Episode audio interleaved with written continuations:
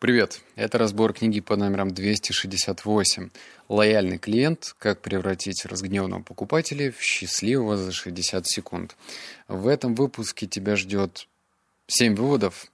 Я не уверен, что тебе это удастся даже путем перечитывания этой книги превращать своих разгневанных покупателей в счастливых за 60 секунд, но эта книга дарит надежду.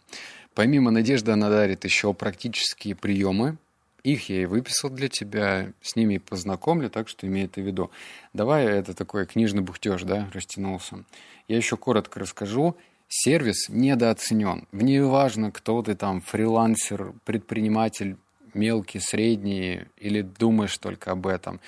Для тебя и для меня, и для всех нас отношение к сервису – это вообще путь в светлое будущее.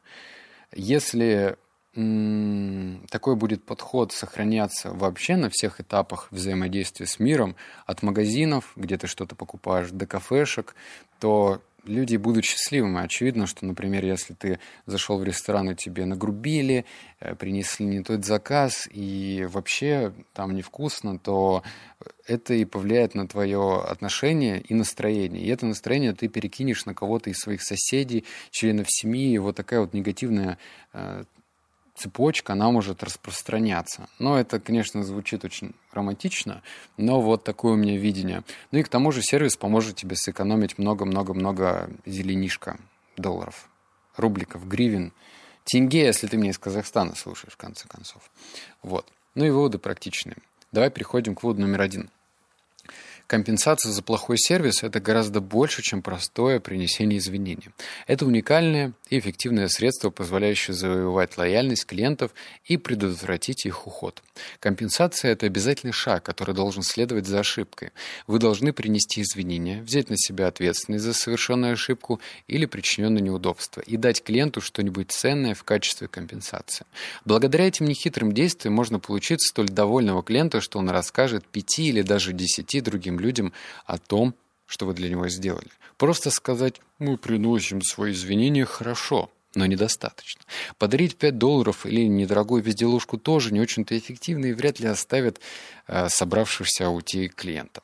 То, что вы даете клиенту в качестве компенсации, должно иметь ценность в его глазах. Это должно быть что-то настолько весомое, что клиент не только продолжит сотрудничать с вами, но и расскажет всем своим знакомым о том, как великолепно в вашей компании организовано обслуживание. А, таких примеров с плохим сервисом, или, знаешь, не, не просто плохим сервисом, когда кто-то говорит, мы приносим свои извинения, достаточно. Можно посмотреть на сотовых операторов. Есть определенные сотовые операторы, которые незаметно подключают к тебе услуги. Но кто, кто, есть такие, кто слушает мои подкасты, им там, блин, подключили подписку, где они смотрят какие-то сериалы. Они даже не знали, что у них подключена подписка, но каждый день у них прям, вот прям как часы списывались деньги. Или банки что-нибудь там мудрили. Ну, в общем, это такая распространенная практика, которая жутко бесит. Лично меня просто дико раздражает. И когда ты звонишь оператору, в худшем случае он скажет, это, это, это не я, это э, как-то так случайно получилось. В лучшем случае он скажет, мы приносим свои извинения. И в самом просто восхитительном случае он скажет, ну, с вас сняли триллион долларов, э, мы вам сделаем два месяца использования тарифа бесплатно. Но это же бред полнейший, правильно? Ну, как по мне. И ты должен смотреть на это не с точки зрения как потребитель, но и как предприниматель, потому что и у тебя в бизнесе такое должно встречаться. Потому что мы все совершаем ошибки, все где-нибудь косячим, и нужно что-то думать и делать, да? И об этом будут следующие выводы. Вывод номер два. Чтобы компенсация была эффективной, она должна исходить от сотрудников переднего края, которые чаще и теснее других в компании контактируют с клиентами. Этих сотрудников необходимо обучить культуре обслуживания и дать им право принимать решения в пользу клиентов. Причем для этого им не должно требоваться разрешение или одобрение со стороны непосредственного начальства или, более того, вышестоящего руководства. Необходимо утвердить правила инструкции, которые предписывают и поощряют практику компенсации. При обучении сотрудников методом компенсации очень полезно использовать ролевые игры. Пусть люди поупражняются в том, что лучше принесли извинения как лучше принести извинения клиенту и подкрепить их каким-нибудь ценным подарком. В идеале товаром или услугой. Гораздо дешевле потратить деньги на удержание существующего клиента, чем привлечь нового посредством рекламной или маркетинговой кампании. Я тебе расскажу два примера практичных прям полезных. Во-первых, когда я перечитывал этот вывод, я прям сразу списался со своим менеджером и дал им прям прямую, прямую инструкцию, что если клиент остался недоволен, ты можешь вот в, таким-то, в таких-то рамках действовать самостоятельно. Не надо спрашивать у меня, а можно? А нужно? Делай, просто делай. Потому что мало того, что это мое время, во-вторых, нужно при, приучать к самостоятельности. То есть у меня менеджер сам будет брать на себя ответственность и решать проблему путем компенсации. Вот. Потому что если тебя будут постоянно дергать, а этот случай подходит для компенсации, а вот этот, то у тебя и силы энергии не останется. А во-вторых, по поводу привлечь нового клиента посредством рекламы, я тебе расскажу историю одну. У меня сейчас работает э, директолог, который гонит трафик мне на два сайта. С, с Яндекса и Гугла. Я потратил уже 80 тысяч рублей, э, за, даже месяц не прошел, и я получил ноль клиентов. Ноль, прикинь. Это такой вопрос о том, сколько может стоить клиент. Да, у меня чек высокий, но при этом вот давай даже разделим 80 на 2, итого 40 тысяч рублей, и прикинь, вот столько может стоить, например, тебе один клиент. А вернуть его, извиниться, предоставить компенсацию, поверь мне, значительно дешевле. Вот номер три. Когда вы видите, как компания превозносит в прессе или по телевидению свой превосходный сервис, следите за кошельком. Рекламное агентство любит запускать в СМИ пиар-компании, демонстрирующие улыбающихся сотрудников, говорящих массу красивых слов. Но, как я обнаружил на собственном опыте, обычно сервис рекламируют те компании, у которых его нет. Своим знакомым люди верят больше, чем любой рекламе. Ну, по-моему, это шпаргалка. Ну, просто интересное замечание. Может быть, даже видел, а, там, едешь какой-нибудь отдаленный район России, и там какой-нибудь санаторий рекламируется на билборде, и там написано «Вкусные завтраки и обеды, обходительный сервис». И вот это как раз-таки звоночек, что не надо писать о сервисе, потому что сервис надо делать, а не писать о нем, да? Вот номер четыре. Рассматривайте затраты, связанные с делегированием полномочий и соответствующим обучением персонала, как часть своего маркетингового и рекламного бюджета. Большинство сотрудников предпочитает не рисковать, скрываясь за корпоративными правилами и инструкциями. Им гораздо легче сказать «Извините, сэр, ну таковы наши правила» и отделаться от клиента. Между тем они должны говорить «Вы правы, сэр, я хочу поблагодарить вас за то, что вы обратили наше внимание на эту проблему. Для нас нет ничего важнее, наших клиентов. Поэтому я с радостью помогу вам. Вернемся к предыдущему примеру. Если вы возьмете 25 долларов, размер штрафа за просроченный платеж, который вы отказались отменить клиенту, и отнесете их в свое рекламное агентство, заявив, что хотите потратить 25 долларов на привлечение нового клиента взамен того, который вы только что потеряли, что, по-вашему, ответит? А, пример я этот не стал учитывать, но, в общем, там рассказывалось про банки, которые, например, а, им звонят клиенты и говорят, извините, вот не могу вовремя внести платеж по и объясняют причину. И вот если этот сотрудник банка отказывается пойти навстречу, то в глазах этого клиента банк потерян. Ну, потому что он же не пошел навстречу, да, и вроде это 25 долларов, ну, штраф. Но в то же время получить, это речь, кстати, про американский рынок, получить в банковский сектор клиента за 25 долларов, это, ну, это это невозможно. Это очень сложно. Расскажу тебе личную историю, которая произошла со мной вообще недавно. Очень недавно. Я почувствовал себя настолько унизенным. Ах, прям фу. Короче, я же летел с Африки, э, вот совсем недавно. С... Город есть такой, Дел-Салам находится в Танзании. Я летел через Дубай. У меня была пересадка 18 часов. И я помню себе, что если у меня такая супер долгая пересадка, невозможно смотреть фильмы ну, сильно долго, потому что глаза просто вываливаются супер красные и, ну, как у наркомана от э, полопавших капилляров. В то же время спать, ну, в этом, э, в самом аэропорту тоже неудобно, потому что там очень разумно сделаны вот эти вот как они, металлические, не перила, но вот эти разделители, где ты не можешь лечь, и ты можешь только сидеть.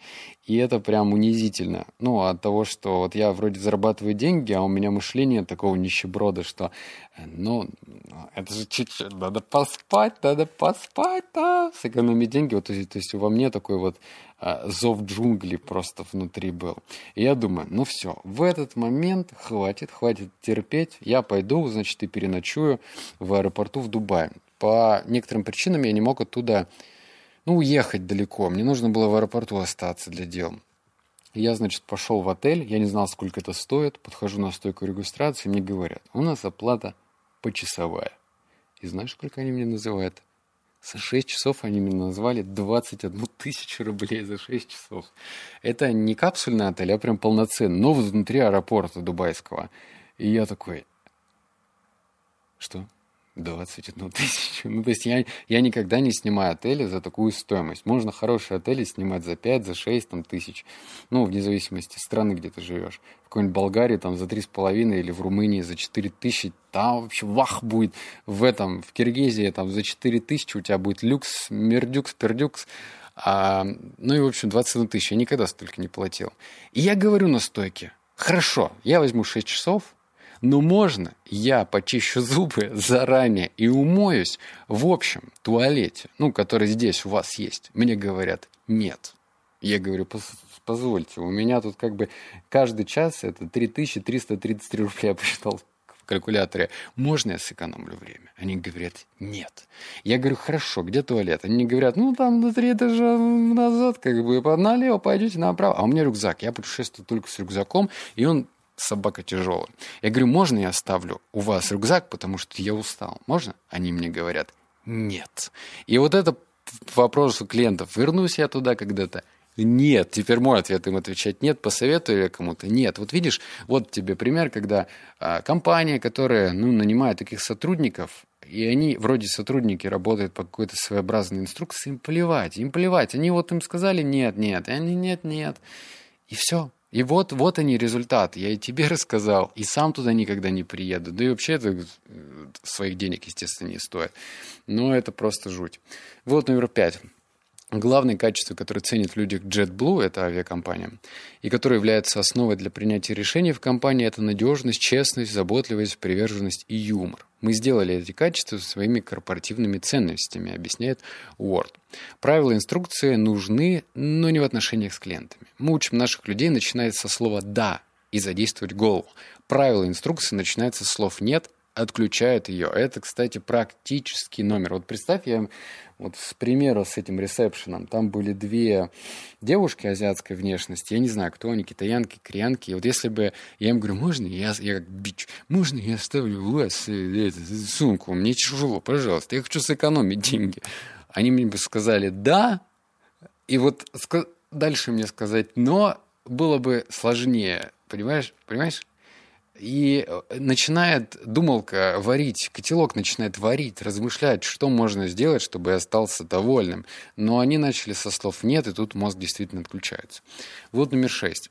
Э, Коммерцбанк, работающий в регионах Филадельфии, Нью-Йорка и Нью-Джерси, это самый клиенториентированный банк в мире, с которого всем стоит брать пример. Одна из причин, почему сегодня банк стоит 31 миллиард долларов, а его акции растут на 20% в год – заключается в том, что банк выплачивает по 50 долларов каждому сотруднику, который обнаружил глупое правило или инструкцию, требующую изменения или устранения. Понимаешь? Дальше. Более 11 тысяч сотрудников банка постоянно ищут способы улучшить свою организацию и сделать ее еще более дружественной клиентам. Посмотрите на правила вашей компании. У вас принято увольнять или налагать взыскание на сотрудников за нарушение правил. Проблема в том, что ваши клиенты ежедневно увольняют вашу компанию за то, что вы не удовлетворяете их ожидания. А вместе с этим они рассказывают всем вокруг о вашем плохом обслуживании и тем самым сводят на нет ваши маркетинговые и рекламные усилия. Это же офигенно, платить 50 долларов своим же сотрудникам, которые находят, ну, дурацкие правила. Ну, дурацких правил же дофигища, ну, очень-очень-очень много. Хочешь, расскажу тебе еще один пример? Я знаю, ты хочешь? Авиакомпания «Победа». Короче, я зарекся четыре года назад не летать больше никогда этими авиалиниями, которые унижают вообще всех. А, ну, чувствуешь себя какой-то, каким-то червяком. Ну, у меня, по крайней мере, так. А, когда, например, ты берешь с собой рюкзак, а там такая, знаешь, вот эта коробочка на стойке регистрации, в которой не то, что рюкзак не влезет, туда дамская сумочка, ну, чуть-чуть больше дамской сумочки не влезет. И ты складываешь, например, туда свой рюкзак, а тебе говорит какая-нибудь такая женщина, «Так это, закрывай, сказала, полностью и без рук». То есть, если ты пытаешься, например, крышкой закрыть, и она до конца не закрывается, есть там вот э, сколько? 5-10 сантиметров отступ от края, тебе говорят, не подходит. Или вот у меня был случай, опять же, я летел этим же самолетом, и они делают специально, это лоукостер, чтобы, если вы летите вдвоем, и ты купил билет, без доп. услуги сидеть вместе, то вас садят в разные места. Вот. И я тогда на тот момент с женой думал, да ладно, сяду-ка я вместе. Ну и, в общем, я попросил человека, который был рядом, просто пересесть на соседнее место, и стюард услышал это. Ко мне подходит стюард с глазами, как будто бы я убил человека, говорит, невозможно вас пересадить. Я спрашиваю, почему? Ну, свободное место, вот, вот, вот, свободное место, можно мы? Это не экстра спейс место были, не бизнес-класс, это был обычный эконом. Я говорю, можно, вот, жена моя здесь, она сидит через два ряда, можно она тут сядет?